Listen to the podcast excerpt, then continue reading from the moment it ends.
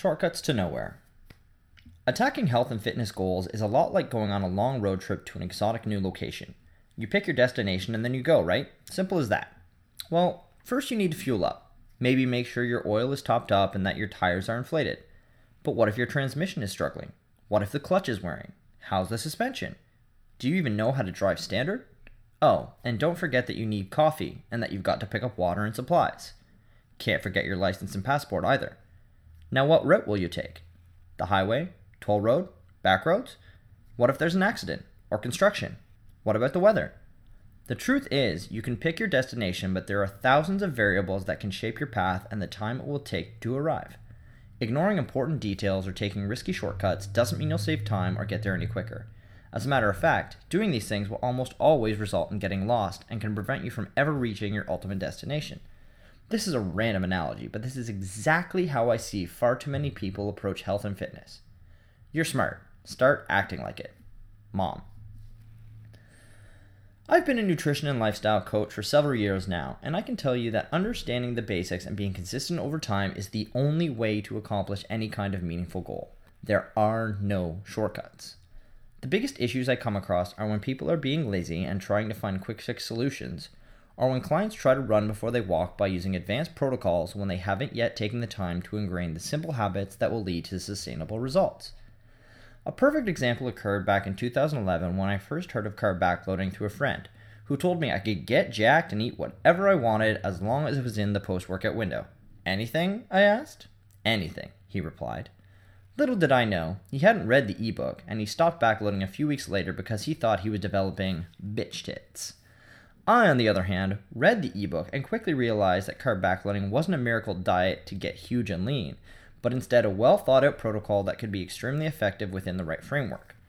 The reason I stuck with the program is because this framework coincided with what I know to be healthy lifestyle, so I started playing by the rules and the results soon followed. Protocols like the Carb Nite solution and carb backloading are only effective if you're covering your basics outside of the scheduled carbohydrate refeeds.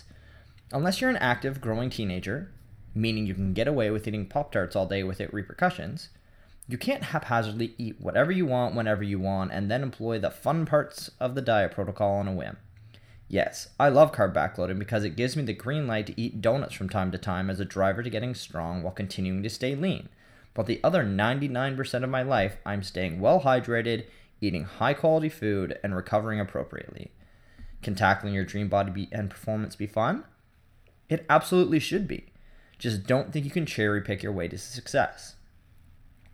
Before attempting to tackle any kind of nutrition protocol, there are basics that need to be covered. First and foremost, is there an ebook? If so, read the ebook. Word of mouth will get you nowhere. If there's an accurate source of important information, go directly to it. Do not pass go. Do not collect $200. Keep it simple, stupid. Grandma. Once you understand the skeleton of the protocol, employ the human basics required to get your body healthy enough to entertain progressive change and adaptation. This includes, but is not limited to, sleep, an average of at least 7 hours per night, 8 plus being ideal. Water, at least 1 liter per 50 pounds of body weight daily. Protein, Eat some at every meal. Green foods. At least one needs to find a way into your mouth on a daily basis. Calories. Eat more than 1,000 daily. You'd be surprised how many people don't. Without leading a lifestyle with these basic habits in tow, how will you be able to manipulate your body in a more complex manner? Will a pre workout supplement make up for the two hours of sleep you're missing every night? Will fasting help you achieve a better body composition if your meal choices come mostly from fast food? It continues to amaze me how many people ask questions about these relatively minute details when they're far from prepared to employ them effectively. Here are a few examples that I've come across recently. 1. Worried about supplements but drinking less than 1 liter of water per day. 2. Using carb backloading but consuming nearly 100 grams of carbohydrates daily before 5 p.m. 3. Focused on advanced strength training protocols but eating less than 50 grams of protein per day.